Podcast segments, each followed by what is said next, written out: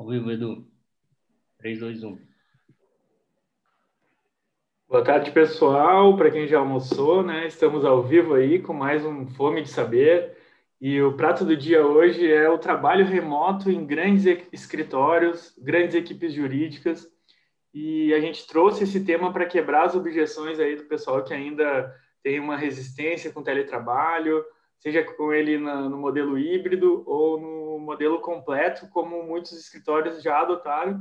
Inclusive, a, o case que a gente está trazendo aqui hoje, do Matos Filho, que tem mais de 1.200, 1.300 colaboradores aí trabalhando remoto.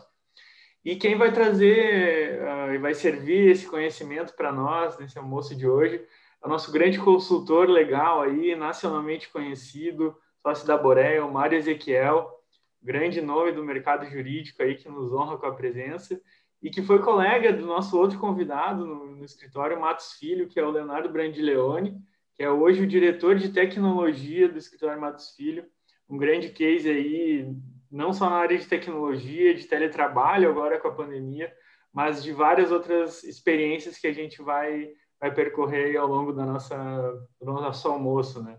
Então, sejam bem-vindos, meus caros. Obrigado por, pela presença de vocês. Uh, eu vou uh, passar a palavra para vocês já com a primeira pergunta, né? Já que hoje a gente tem aqui na, no Fome de Saber a ideia de fazer algo bem, um bate-papo bem pai e bola, assim, com, com descontração e rapidez, né? E a primeira pergunta é a gente trazer aí com a experiência de vocês hoje, quais são os principais pontos de atenção que os gestores, as equipes de escritórios têm que, que pensar na hora de fazer a transição para o teletrabalho de uma grande equipe. Não sei quem é que quer começar e depois a gente. Deixa o Léo, que é o especialista da área, deixa o Léo aí começar e aí depois eu dou os meus pitacos aqui. Legal, é, vamos lá. Bom, boa tarde a todos. Prazer em estar aqui com vocês. Espero que todos estejam bem. Obrigado, Eduardo, pela oportunidade. Eu já falei isso para o Mário, é um prazer dividir é, esse momento com ele. Nós trabalhamos juntos aí por bons anos, compartilhamos desafios. Acho que tem muita coisa legal para a gente contar aqui, né? Mas eu vou trazer, gente, aqui nesse bate-papo, claro que o aspecto da tecnologia, né? Então, um pouco da nossa experiência, quando a gente teve ah, praticamente aí um ano e meio atrás, né, colocar aí aproximadamente 1.200 profissionais para trabalhar de forma remota, é, Claro que a gente já tinha uma tecnologia muito bem estruturada, né? Isso aí foi fruto de um trabalho que foi feito pelo menos nos últimos cinco anos. Então, eu costumo dizer para todos que o difícil não foi colocar 1.200 pessoas para trabalhar de casa da noite para o dia, e sim o trabalho que nós tivemos nesses últimos cinco anos, né? Que a importância da gente ter um plano de tecnologia bem estruturado, que converse com o planejamento estratégico do escritório, para que a gente esteja bem alinhados. Então, é, na verdade, o que nós tivemos que fazer, é, num espaço curto de tempo, a gente teve que escalar os nossos sistemas para poder suportar esse número alto de pessoas. Mas eu confesso para vocês que é, o primeiro ponto que veio na minha cabeça, até respondendo a sua pergunta, Eduardo, eu acho que é a segurança da informação. Né? Quando a gente pensa em teletrabalho, a gente tem que se atentar muito com a segurança da informação. E eu acho que poucas pessoas, poucos escritórios levam isso a sério, né? E é impressionante como isso pode acabar com a reputação de qualquer escritório aí da noite para o dia. E o que a gente percebe é o cliente ele não está muito preocupado, assim, na minha opinião, se você está usando um bom laptop, se você está usando um bom smartphone, se você tem lá o seu servidor com capacidade ou não. Ele quer ter certeza que as informações dele estejam bem guardadas, bem armazenadas. Ainda mais agora, quando você tem aí as pessoas nas suas casas, nas ruas, seja num ambiente híbrido ou seja num ambiente 100% aí digital, né? Uh, sem falar LGPD que, que já bateu aqui na nossa porta. Então, uh, esse é um ponto super importante, né? Um ponto aqui, o número um na nossa agenda. Então, quando a gente fala de teletrabalho, de tecnologia, de transformação digital, a gente não pode deixar de olhar para isso. Né? E o que, que é importante a gente olhar? Acho que é importante a gente ter ferramentas seguras de acesso remoto. Então, tem soluções como VPN, tem soluções que você acessa utilizando aí duplo fator de autenticação para reforçar ainda mais a sua senha, a sua credencial, né? Uh, criptografia nos computadores, você ter um bom sistema de antivírus atualizado, onde que você vai guardar essas informações, enfim, eu acho que é importante você ter uma política clara, né, bem robusta, dizendo o que, que pode ser feito ou não em termos de segurança quando as pessoas estão numa modalidade de teletrabalho. Fora isso, acho que o segundo ponto é você ter uma infraestrutura robusta, e aqui no Matos Filho, uh, praticamente os nossos sistemas críticos, aí eu falo de e-mail, de GED, sistema financeiro, uh, a maior parte já está na nuvem, se não está, nós estamos colocando nesse ano. Né? Então, a nuvem, na minha opinião, ela está muito madura, eu entendo que é o melhor lugar para a gente guardar nossas informações. As pessoas acham que às vezes estando dentro de casa estão seguras, mas ao contrário, né? Essas nuvens têm aí uma série de certificações de segurança que dificilmente um escritório sozinho consegue uh, uh, instalar ou consegue uh, adquirir, né? E com a nuvem você já tem essa vantagem. E eu confesso para vocês que esse foi um grande diferencial. Pelo fato da gente estar tá com a plataforma na nuvem, a gente conseguiu rapidamente escalar e colocar os nossos profissionais para trabalhar de forma segura. E por fim, o último aspecto que eu trago, eu acho que é a organização das informações, né? E Matos Filho, a gente é, a gente ter essas informações bem organizadas. É, a gente tinha certeza que mesmo remoto, não estando fisicamente, a gente ia conseguir ter acesso às informações. Então, por exemplo, há pouco tempo, o nosso arquivo físico ele foi praticamente digitalizado. Né? A gente está falando aí de quase 10 milhões, 15 milhões de documentos que foram digitalizados, hoje estão no nosso GED. Então, o advogado, o sócio, ele não precisa ir lá para o escritório para acessar isso, ele pode acessar da casa dele de qualquer lugar. Fora isso, outras bases de dados. Então, todo o nosso faturamento, toda essa, essa cadeia do faturamento, desde o momento que o advogado insere horas no timesheet, até o momento que a gente fatura o cliente na ponta, tudo isso é 100% digital. Né? Então, a gente tem essas bases bem organizadas, que a gente passa segurança para o advogado, que não importa onde ele esteja, ele vai conseguir acessar a informação certa, no momento certo, de forma adequada. Então, acho que são esses três pilares: é olhar para a segurança, é você ter certeza que você tem uma infraestrutura robusta que garanta a mobilidade, né? não vai cair nada, a partir do momento que o cara quiser acessar, ele vai acessar, vai estar tudo funcionando, e essa informação bem organizada. Acho que do meu lado é isso. Bom, é, dar, os meus, dar os meus pitacos aqui, vamos lá. É, primeiro, novamente, queria agradecer, Eduardo, pela oportunidade, pelo convite, parabenizar a DVBox e você por essa iniciativa de trazer essas informações, de uma certa forma, ajudar no compartilhamento das experiências, das informações, para colocar o mercado no patamar mais alto. Eu acho que todos ganhamos né, é, quando o mercado jurídico salta é, nesse patamar e oferece soluções alternativas. Então, poder compartilhar aquilo que a gente sabe e, ao mesmo tempo, aprender é fundamental. Como o Léo falou, é, bom, eu, para quem não me, não me, conhece, né, eu trabalhei no Filho durante 16 anos, de 2000 a 2016, e há cinco anos tenho a Bora, que é uma consultoria. E trabalhei com o Léo um período né? E o que o Léo trouxe aqui, que acho extremamente importante, é que muitas vezes usar uma figura que é comum no mercado, eles usam para recursos humanos, né? que é mostrar o iceberg. A gente só vê o que está acima d'água. Né? Então, está funcionando, não está funcionando. Só que para isso, chegar nesse patamar e você colocar 1.200 pessoas, tem isso que o Léo falou, tem um investimento a priori que é gigantesco é, e que é fundamental para que você consiga operacionalizar isso. Então, quando veio a convite, eu já não estava mais no Matos Filho, mas é, é, além, além de trabalharmos juntos, sou muito amigo do Léo, a gente troca muita figurinha. Aquela coisa, do dia para a noite colocou e foi, funcionou. Por quê? Ah, parece que é fácil. Não é bem assim. Né? Então, tem um trabalho de base, a priori, que deixa a estrutura pronta para quando acontecer. É, então, esse é o primeiro. E qual é a grande dificuldade aqui que eu entro? Primeiro, é a conscientização da alta gestão. A alta gestão tem que estar consciente que isso é importante, que esses recursos fazem parte necessariamente do mundo atual e que não dá para viver sem tecnologia.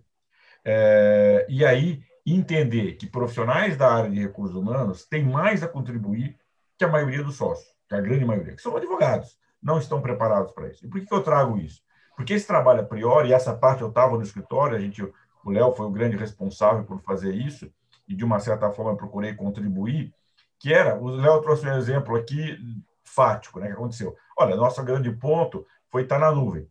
Só que você não sabe o que, que é convencer sócios a colocar ó, a informação do escritório na nuvem. O Léo vai lembrar disso. Estamos falando aqui, eu saí há cinco anos, né? quando a gente começou, quando o Léo é. trouxe isso, lá atrás, nos escritórios nem tinham isso. Gente, o Léo trouxe, olha, temos que, o mundo está indo para esse campo, temos que fazer isso, temos que eventualmente tirar o data center da CRIP, precisamos fazer um projeto para isso, não é um projeto pequeno. Primeira coisa, você está louco. Eu vou colocar minha informação num lugar que eu nem sei onde fico, até porque as empresas de nuvem elas não divulgam por segurança, né? Você não sabe, pode estar no, pode estar na, no Arizona, pode estar, sei lá, eu, em outro lugar aí. E aí você tem um convencimento de mostrar o seguinte: olha, apesar disso, é mais seguro que está aqui. Porque as plataformas que eles têm. Hoje é fácil isso. Nós estamos falando aqui quase 10 anos atrás. Isso já está disseminado, porque várias pessoas já entraram, vários escritórios já estão na nuvem, várias empresas, bancos. Mas lá atrás, a gente foi pioneiro nisso. É, tem um trabalho a priori que é isso, conscientizar as pessoas da importância disso. Esse foi o trabalho. Então, quando vem, a coisa já está feita. Né? Então, o primeiro ponto é fazer com que a autogestão dos escritórios, dos sócios, ou quem está à frente, seja um grande, um médio, um pequeno, um micro escritório, entender que isso é importante. Que isso vai dar uma ferramenta, que hoje isso, nós estamos falando aqui de home office, é, que é um, a proposta aqui, mas tem subprodutos que todo esse investimento reflete numa série de outras coisas. Agilidade, produtividade, segurança, que o Léo falou, que é fundamental. Né? Hoje, você precisa, história advocacia, é, tem informações extremamente sigilosas, né? Você tem segurança dentro do próprio escritório, né? Porque às vezes você atua com, com, com empresas diferentes, você tem, você tem Chinese Wall para separar informações, quem tem acesso a isso ou não, né? A criptografia dessas informações. Então, no meu ponto é entender que investimento na área de tecnologia é fundamental. Não tem como, não é só para isso agora. Isso aqui é a ponta de cima do iceberg, mas tem uma série de outras coisas que estão vindo aí, robotização que já está aí, inteligência artificial, análise preditiva e uma série de coisas, não vamos entrar aqui no exemplo, que vai ser fundamental você ter uma boa base tecnológica para fazer isso, investir nisso.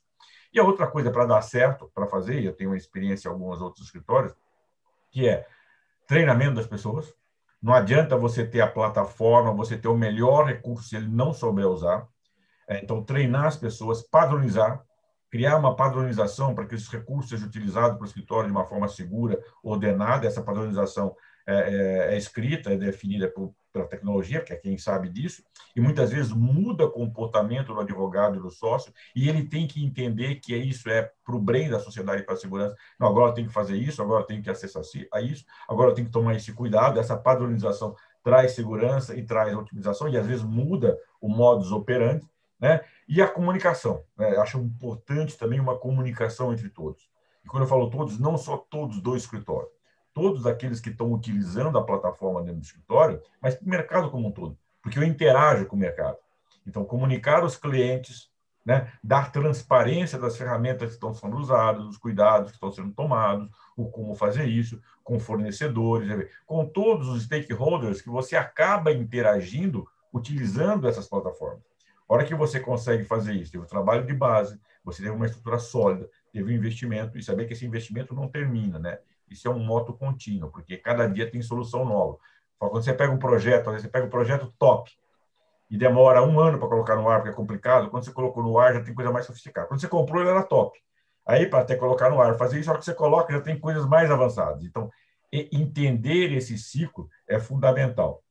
Mas não vou me estender mais, porque acho que tem outros temas aqui. Eu gosto muito de falar. Eduardo, me interrompe, tá? Porque eu me empolgo e eu vou falando. Não, mas está muito bom, está muito bom, está ótimo.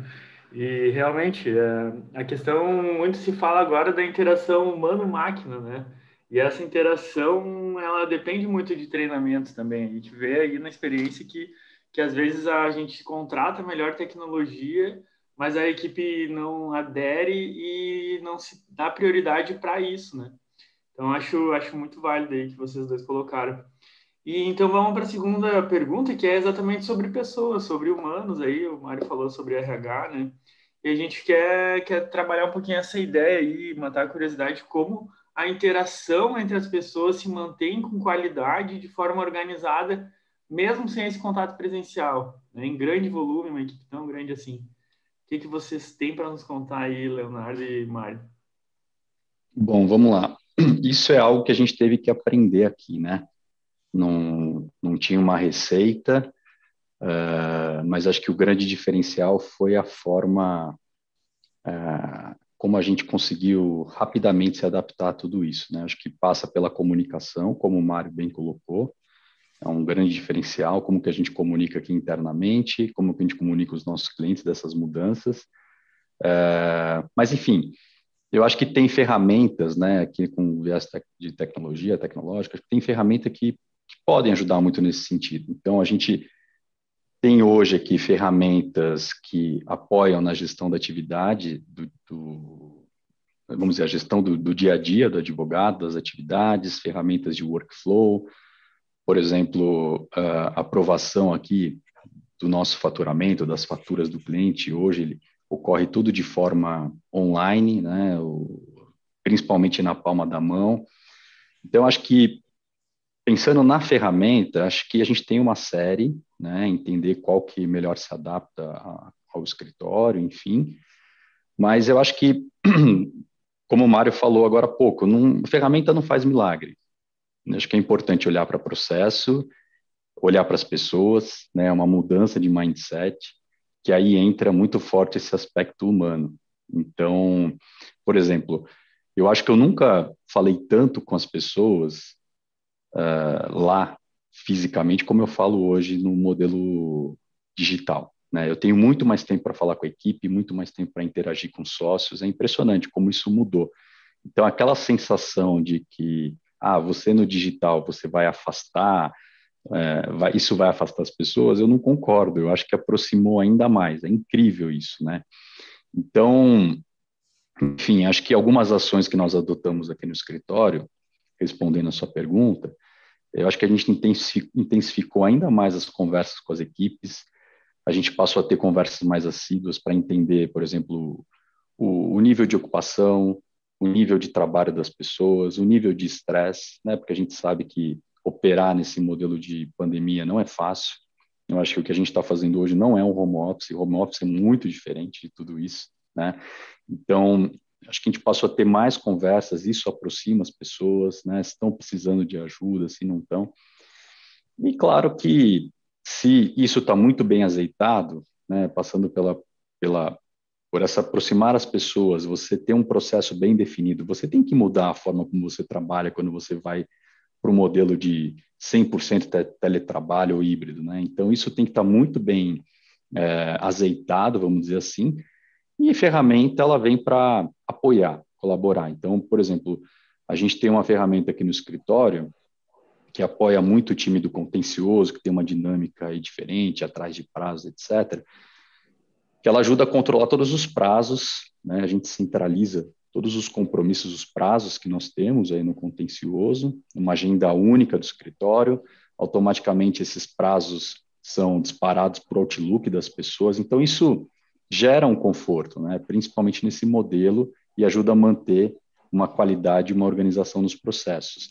Tem ferramentas de gestão de caso, então como você planeja um caso do início até o fim, ferramentas de alocação, mas importante que as pessoas é, criem né, essa consciência de como que é trabalhar remoto, como que muda a, a, a forma de, de, interagir, de trabalhar uh, e capacitar, né? Eu acho que isso é o mais importante. A ferramenta realmente vem para apoiar nesse sentido.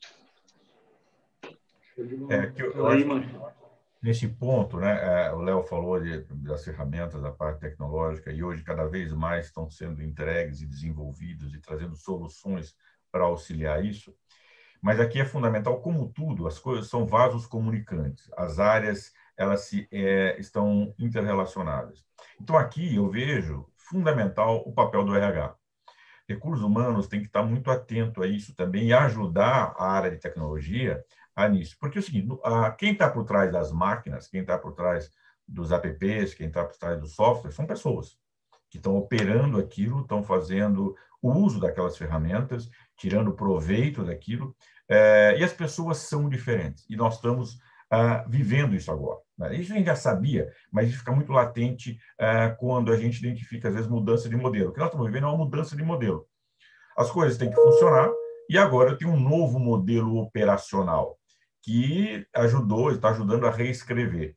E quando a gente entrou nisso, a gente não tinha solução. A gente estava comentando um pouco antes de entrar no ar, que eu falei, eu gosto de usar muito uma expressão que nós vivemos em beta. Né? Para quem não é tecnologia, beta é em desenvolvimento. Né? Quando o software está em beta, está em desenvolvimento. Não, antigamente, você testava soluções, você criava modelos, a hora que estava ok, você punha no ar. Hoje não dá mais para isso. Então, nós entramos em home office do dia para a noite e tendo como é que eu lidero as pessoas à distância? Como é que eu passo cultura? Como é que eu motivo? Como é que eu sei se elas estão trabalhando? foi um aprendizado. Né? Isso aí, Beto, errou, muda, errou, muda, errou, muda. E primeiro aceitar isso. Advogado tem um pouco de dificuldade, né? E faz todo sentido. Eu contrato advogado, não quero ter erro. Então, o advogado é ele não gosta de cometer erros. Para inovar, para criar, você vai cometer erros, é, é, é natural. Todo, todo processo criativo passa por tentativas e erros. Tem que tomar os devidos cuidados, é bem verdade. Mas aceitar que nós vamos errar e vamos ter. Então, primeiro ponto é aceitar isso que nós estamos em desenvolvimento, estamos aprendendo. E ainda, como o Léo falou, não é um modelo definitivo ainda. Nós vamos avançar mais, porque hoje ainda a gente está, boa parte, está em quarentena. As crianças estão em casa, eu estou trabalhando, mas tem, eu não tenho filho pequeno, mas quem tem filho pequeno está com filho pequeno. Daqui a pouco as crianças voltam para a escola, a vida volta mais ou menos próximo do que era antes, e esse trabalho remoto vai estar presente. Então, vamos ter que nos ajustar em relação a isso também.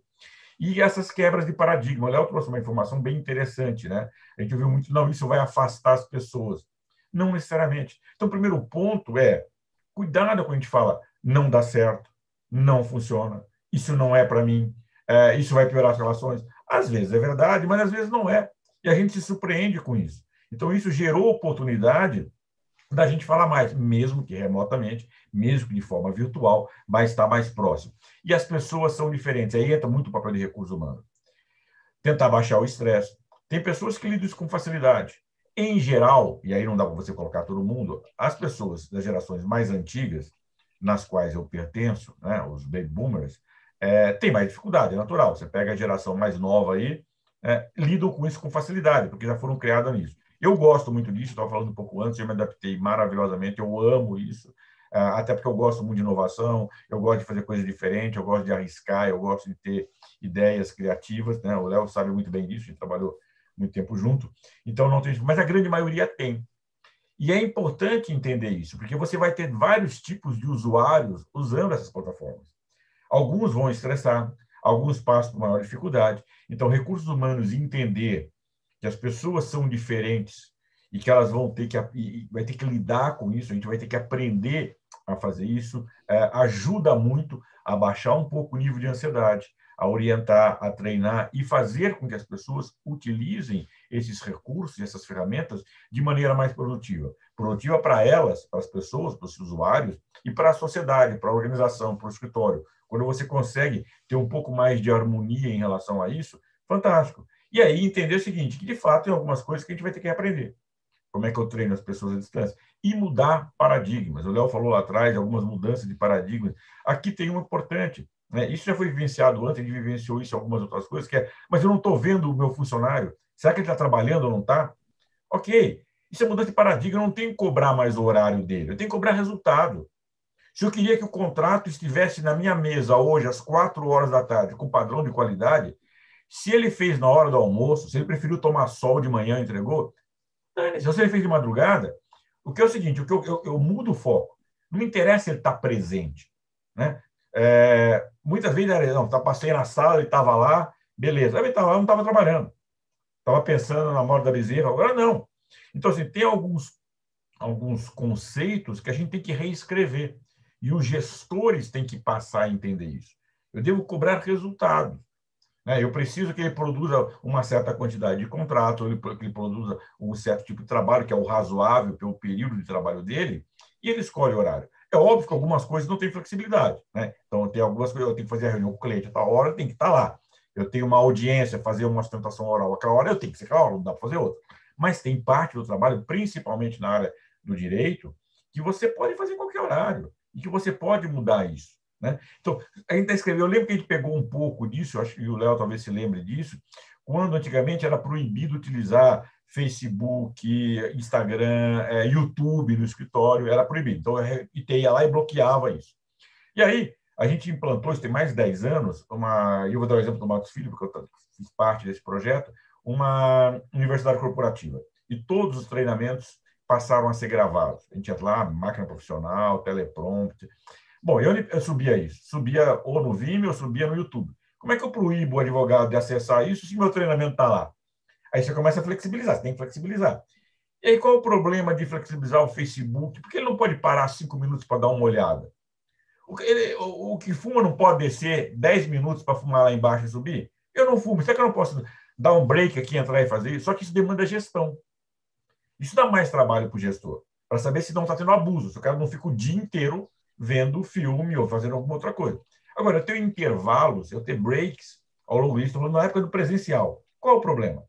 Agora, eu, enquanto gestor, devo geri-lo para saber se ele não está abusando disso. Agora, remotamente, eu não estou vendo se ele está, o que ele está fazendo. Eu tenho que cobrar resultado. Isso é mudança de conceito, isso é mudança de paradigma. E é importante entender isso, saber como utilizar para que essas ferramentas possam ser melhores utilizadas.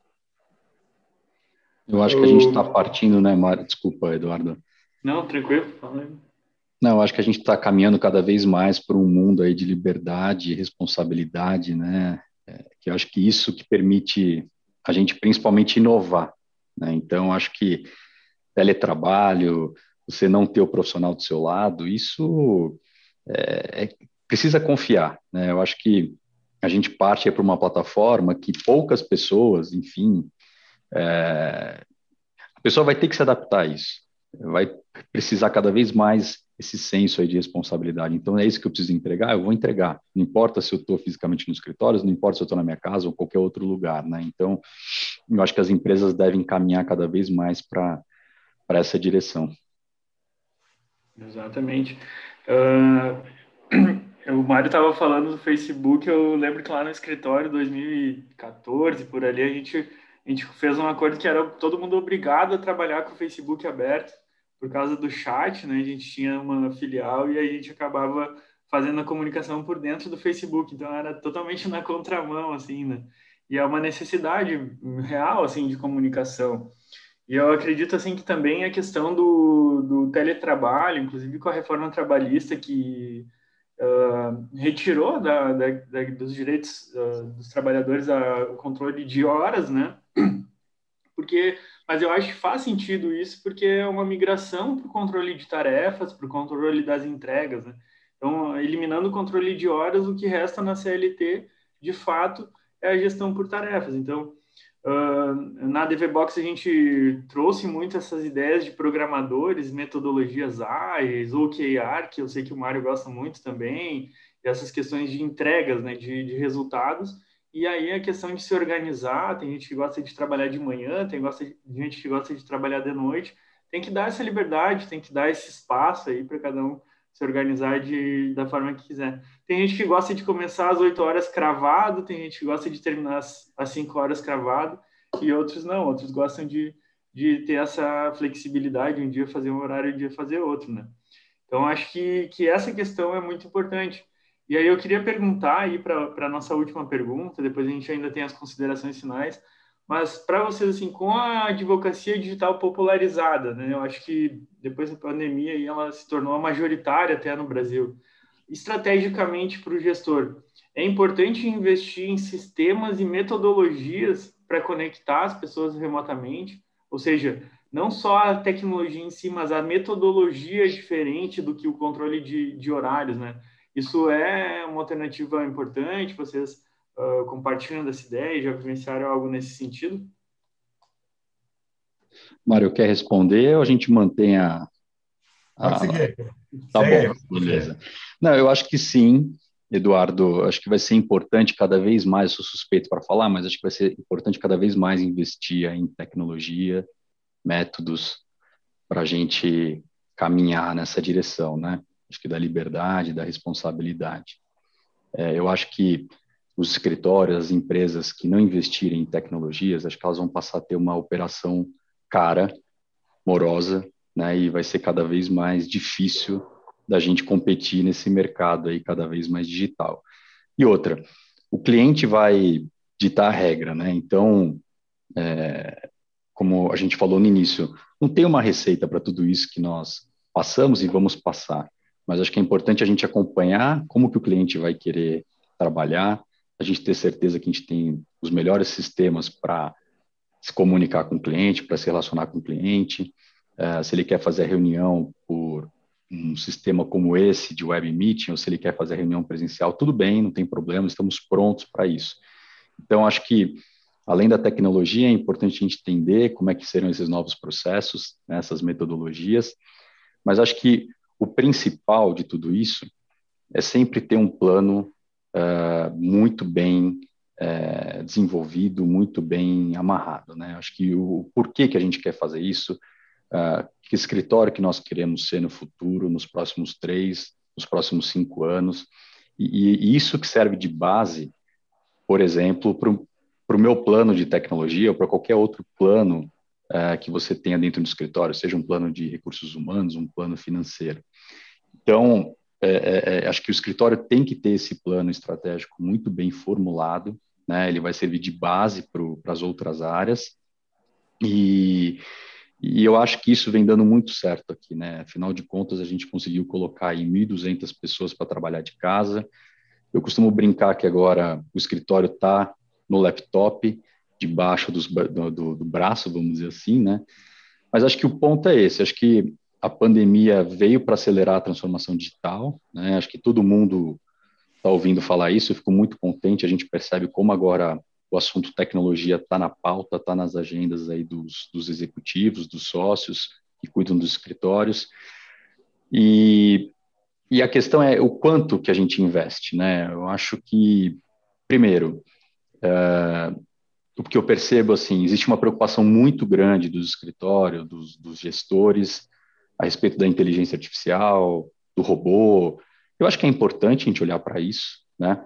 mas acho que tem um passo antes, que é justamente a gente criar essa boa uh, fundação, vamos dizer, essa boa infraestrutura tecnológica, fazer bem essa lição de casa, para que a gente então passe para uma outra etapa, que seria então a gente organizar as nossas informações, né, ter certeza que elas estão muito bem trabalhadas, muito bem uh, catalogadas, para então a gente partir para uma inteligência artificial. Acho que é, é, como eu falei, um plano é fundamental nesse sentido. Eu vejo a preocupação das pessoas já quererem ter o robô, mas esquece que tem uma fase antes, por exemplo, uh, de você organizar bem a sua informação para que então o robô possa consumir isso, né? Uh, e aqui a gente adota uma prática e eu estou sempre conversando com os escritórios lá fora.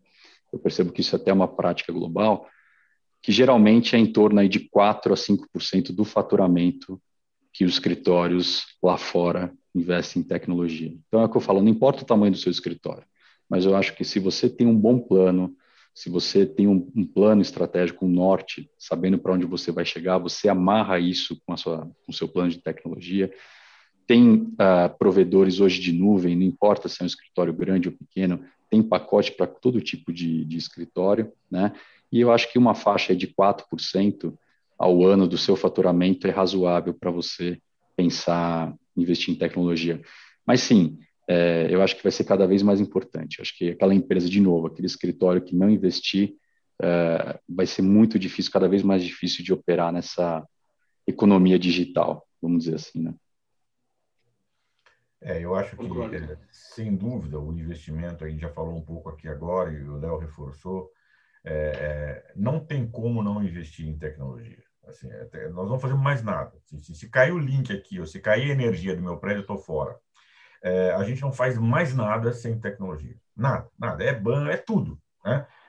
Portanto, a nossa dependência é muito grande. É um, é um novo, é uma situação real.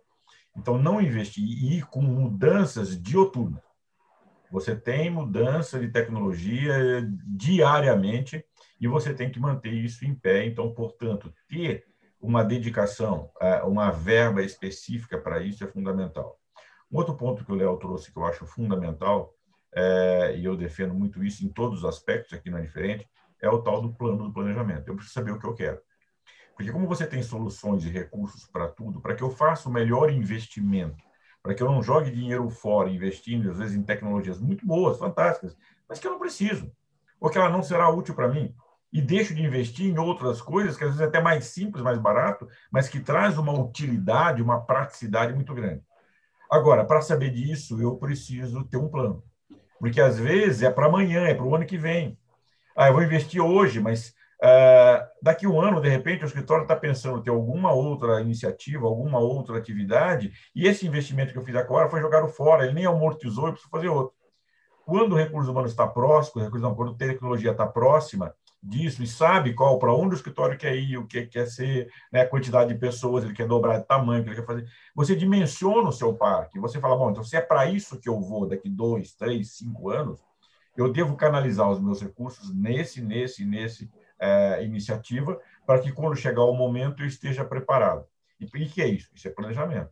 Isso é plano. Eu preciso ter um norte, eu preciso ter uma, orientação é, pré-definida para isso. E não que pode até mudar, muda. Mudou a certa, você vai corrigindo. Mas voar sem plano assim é, é uma roleta russa. E digo mais, provavelmente, com quase todo você vai jogar dinheiro fora. Você vai investir em coisas que não precisa, vai deixar de investir naquilo que precisa. Outro ponto de investimento importante é, e aí joga, é, é, eu trago sempre essas outras frentes, porque é comum, às vezes, é natural, jogar toda a responsabilidade numa única área. Então, jogar tudo em cima de TI. De fato, nesse caso que ele está falando, TI tem a parte mais importante. Mas tem outros, aquilo que eu falei, quem opera são as pessoas. RH tem um papel importante. Então, é fundamental também que se invista em recursos humanos no sentido de treinamento, orientação, qualificação. Né? É, não pode só jogar nas costas. Aqui eu estou falando isso, estou lembrando de, um, de, uma propaganda que tinha, tinha bem antigo, acho que vocês são jovens, não vão lembrar. E que falava de computador, lembra qual era a marca, o computador fazia tudo, fazia aquilo, não sei o quê, e que era a solução. Aí uma criança pequena, ouve os pais falando isso, pega um caderno, joga na frente do computador e fala assim: resolve para mim. Não é bem assim, né? Hoje nós estamos chegando lá, né? Você pergunta para a inteligência artificial aqui em casa, eu ganhei no meu aniversário das minhas filhas, Alexia e estou me divertindo. Eu falo assim, putz, você pergunta qualquer coisa para ela, discorre. Eu falo assim, eu queria ter cinco anos hoje, porque a lição de casa, quem fica no Brasil? Você pergunta. Então, é óbvio que hoje está mudando um pouco, mas antigamente, essa lá dentro, a criança jogou o caderno na frente do computador. Eu quero dizer é o seguinte: para eu utilizar esses recursos, eu tenho que me preparar, eu tenho que me desenvolver. Tem um papel de tecnologia fundamental, mas tem um papel de recurso humano de preparar as pessoas para isso, de comunicação. Então, entender isso e canalizar esses investimentos é, é, fundamental. Outra coisa que você traz, que a gente fala, e eu ouço muito isso agora, até porque como consultor tenho cliente aí de Manaus, Belém até Porto Alegre, que esse cenário que a gente está falando é um cenário premium. Né? A gente está falando aqui de um dos escritórios mais conceituados uh, da América Latina e talvez o mais um do mundo. É... Agora, o Brasil não é isso, né? Então, a gente vê quando um pequeno advogado, que muitas vezes não tem link. Né? O cara é para o interior do Amazonas, interior de alguns o cara não tem, não tem sinal. Ou ele precisa fazer uma defesa que agora é, é, é virtual e ele perde a hora dele entrar. Então, é importante a gente entender isso, que o Brasil não é só isso que nós estamos falando aqui. É, agora, isso não pode ser limitador. Isso tem que ser como pressão para a política de tentar viabilizar essas acesso dessas pessoas. Porque eu não posso viabilizar, eu não vou, não vou investir em tecnologia, eu vou travar, que às vezes eu ouço muito disso, fico arrepiado, né? Não, porque isso vai prejudicar o pequeno. De fato, é verdade, mas seria a mesma coisa que eu fazer o seguinte: hoje você tem recursos da medicina fantásticos, como ressonância magnética. Nem todo médico pode ter ressonância magnética. Então, se não pode ter, faz o seguinte: não traz ressonância magnética, porque vai prejudicar o médico que não consegue comprar. Ninguém quer isso, né? Eu, eu, eu, isso está agregando valor. Então, essas soluções tecnológicas estão vindo para agregar. Mas, de fato, e aqui tem um, um poder, tem uma, uma necessidade do poder público entender isso, que isso não é Brasil 100%. Nós temos aí uma parte significativa, talvez alguém que esteja nos assistindo aqui agora, fala, beleza, Mário, bacana, pô, mas eu tenho dificuldade. Eu não tenho todas as ferramentas, eu não tenho acesso. Apesar de que, o Léo falou bem, hoje existem soluções para quase todo mundo. Né? Você tem que encontrar o que é do seu tamanho, que cabe para você, é, na sua capacidade econômica de investir e também na vantagem que você vai ter naquilo. Mas o que eu quero dizer é o seguinte: é, é importante esse investimento, mas não só em tecnologia, em outras frentes também, porque jogar a, a, tudo nas costas e TI agora, eu acho que é, é, muito é muito pesado. Da mesma forma que, às vezes, outras áreas se joga tudo a responsabilidade em RH, e não é só RH, tem outras partes. Mas eu acho que é por aí. Então, o investimento nisso não tem como, é, isso não tem volta, isso só tende a aumentar. É verdade, Mário, é verdade. Eu faço alguma, alguns anos, até falei na live com a Luciana Beltrão, né, que é uma, uma, uma mentora aí também de pequenos escritórios, que eu faço a pesquisa RH para escritórios de advocacia lá no Google, no pesquisador de palavras-chave, RH para escritórios, RH na advocacia, e desde 2015 para cá, quando eu faço, continua sendo sempre o mesmo resultado do volume de buscas, zero. A gente não tem a tradição de se dedicar ao RH. E eu acho que a parte, principalmente o onboarding, né, a seleção bem feita, acho que isso é uma questão muito estratégica assim que a gente pode uh, trabalhar. E também essa parte de, de ensinar as pessoas a aderir à tecnologia, né? A gente muitas vezes faz aí a contratação de sistemas e não e não muda o mindset, não. O próprio gestor às vezes não dá o exemplo de começar a usar aquela ferramenta nova, né? Então acho que isso tudo é uma questão de mudar o mindset. O Romulo Araújo aqui, nosso nosso cliente fez uma pergunta uh, e daí queria que vocês colocassem se se puderem nas uh, nas considerações finais a respeito de como fica a jornada de trabalho, né, no, nessa mudança para o home office, a questão do controle de jornada e se, se não faz o controle, como é que fica em relação à hora extra, o trabalho a mais, como é que se faz. E aí depois a gente vai para o finalmente para o encerramento aí da nossa, da nossa live. Não, legal. Acho que eu posso falar um pouquinho aqui do lado da tecnologia.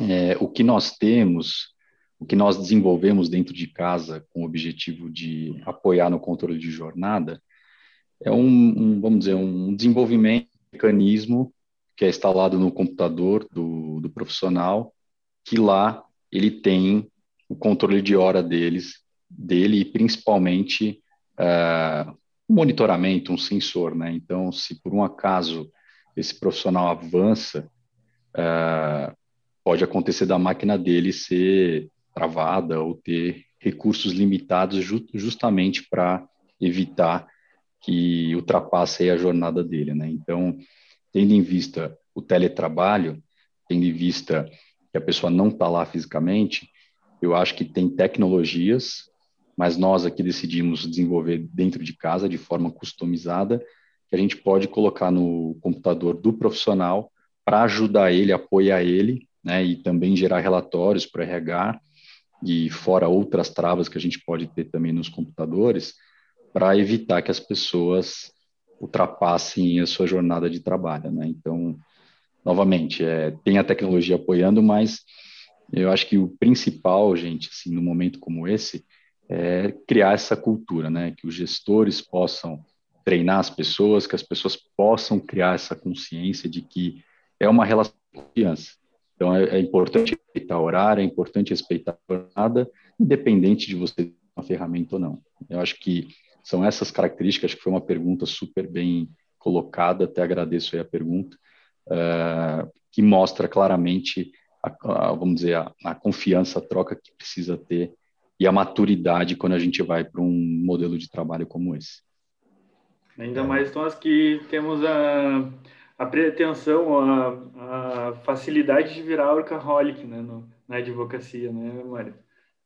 É, eu acho que o Léo trouxe, existem recursos para isso, né? ele mencionou alguns, né? é, a possibilidade de você fazer isso, mas a minha provocação é, eu trago aqui é outra.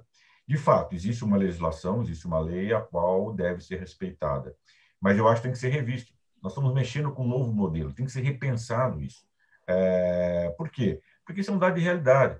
E a lei ela sempre vem a reboque mesmo. Né? Primeiro você muda o comportamento, depois de tempo vem a lei, né? Então foi lá atrás com vou pegar alguns exemplos, com comércio, comércio eletrônico. Não tinha legislação específica. Você utilizava de comércio tradicional, depois criou uma legislação específica para isso.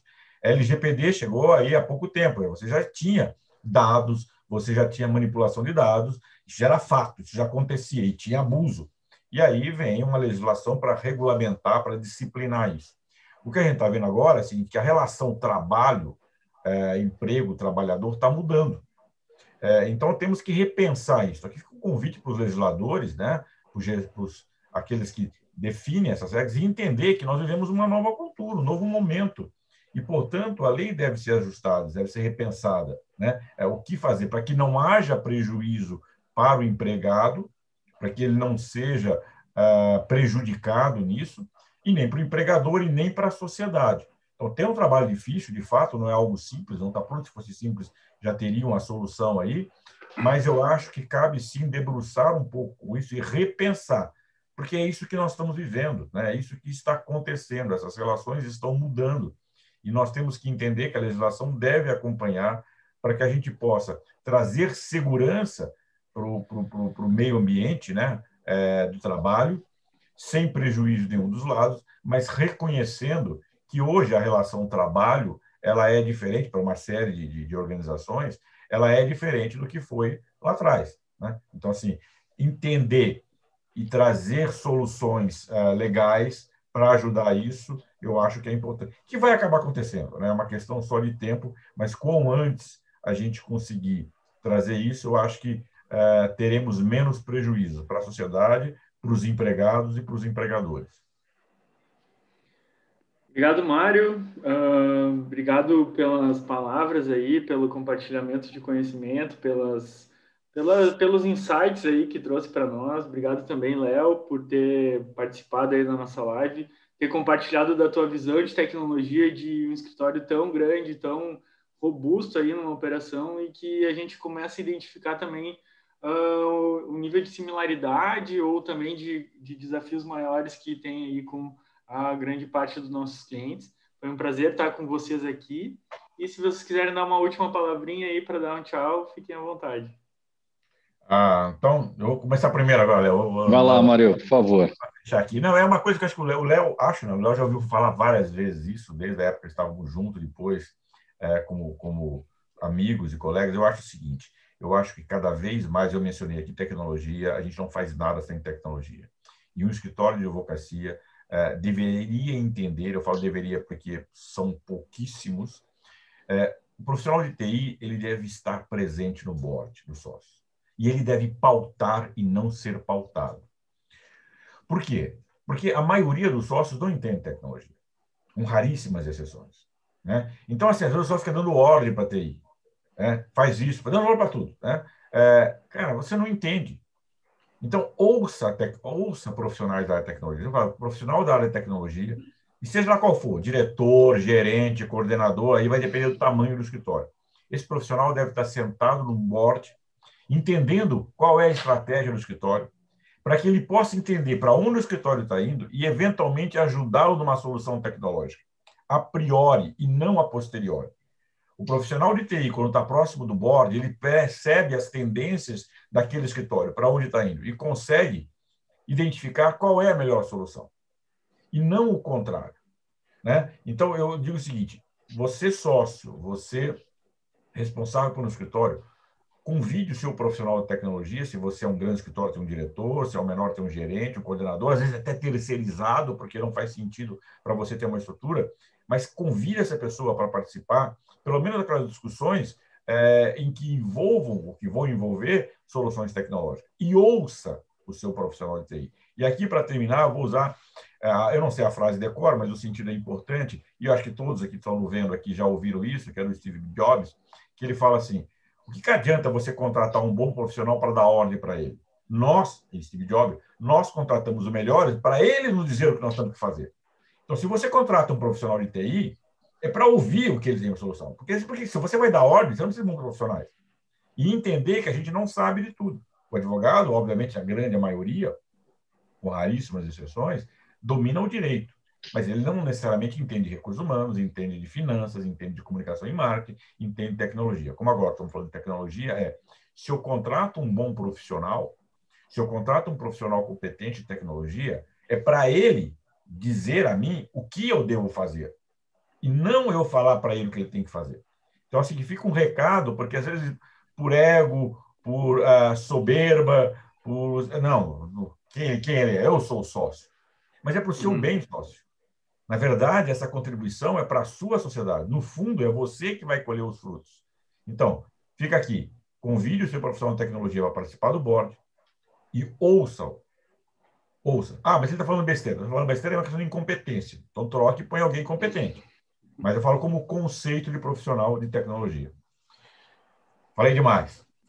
eu acho que você falou tudo, Mário. É, eu aqui eu tenho a, o privilégio e a oportunidade também de, de fazer parte aqui do comitê executivo do escritório. É super importante, super relevante, é uma oportunidade de a gente entender né, é, para onde o escritório vai, quais são as dores, quais são os desafios, como que a gente consegue, com o uso da tecnologia, antecipar e, e apoiar o advogado no desenvolvimento do trabalho dele. Né? Então, ter essa ligação do, do, do, estratégico, do plano estratégico, da gestão do escritório com a gestão da tecnologia é fundamental. Né? Uh, se a sua empresa não está pronta, se o seu escritório não está pronto para ter um gestor de tecnologia no, no, no, board, no comitê, mas pelo menos é importante aproximar esse gestor uh, dos assuntos de gestão do dia a dia, para que ele tenha visibilidade. Não dá para o escritório ir para a esquerda e o gestor querer ir para a direita. Isso pode atrapalhar completamente a sua operação, pode atrapalhar completamente seus planos. Né?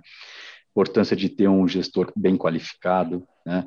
uma formação aí sólida, uma pessoa que entenda muito bem do que ele está fazendo, porque não adianta querer também ter as melhores marcas de tecnologia se elas não são bem implementadas. Mas eu tenho certeza que tem profissionais excelentes, bem capacitados, e, e, e, e reforço realmente essa importância da gente investir cada vez mais de forma consciente, pé no chão, né? Uma coisa que a gente fez muito bem feita aqui no escritório, a gente procurou é, que pelo menos o básico, a comunicação, links, o que é o básico mesmo no dia a dia, funcionasse muito bem. Não adianta a gente querer ter o robô se, o, se nem o básico funciona. Então, é, você lembra, Mário? Ah, tinham perguntas: ah, em quanto tempo que a gente vai conseguir colocar todo esse plano no ar? Né? Eu falei: olha, pessoal, vocês uhum. vão ter que segurar a ansiedade, isso aqui vai levar pelo menos três, quatro anos para a gente é, ter tudo isso muito bem estruturado, pensando no futuro. Mas as respostas eram, né, queriam respostas como, por uhum. exemplo, seis meses, quatro meses. Então tem que ser pé no chão. A gente tem que garantir que a gente tem uma boa infraestrutura, uma boa base para a gente ir avançando com, com muita responsabilidade. Né? Então, eu acho que é um pouco disso que eu quero aí compartilhar com todos. Mas, Eduardo, obrigado. Foi um prazer imenso. Muito feliz aí com a oportunidade de participar com vocês. Obrigado. Obrigado. Obrigado, Léo. Obrigado pela participação aí. Obrigado, Mário. Obrigado aos nossos espectadores e ouvintes aí. Lembrando também que uh, depois, daqui a pouco, no final da tarde, vai ser colocado lá no Spotify como podcast também a nossa live, no Apple Podcast também, para quem prefere esse outro formato aí. E agradecer a vocês que ficaram aí, desejar um bom dia de trabalho e que na próxima quarta-feira estejam presentes de novo para compartilhar esse conhecimento. Obrigado, Mário. Obrigado, Léo. Boa tarde. Obrigado, Eduardo. Obrigado, obrigado, obrigado Mário. Obrigado a todos. Tchau, tchau. tchau, tchau. tchau.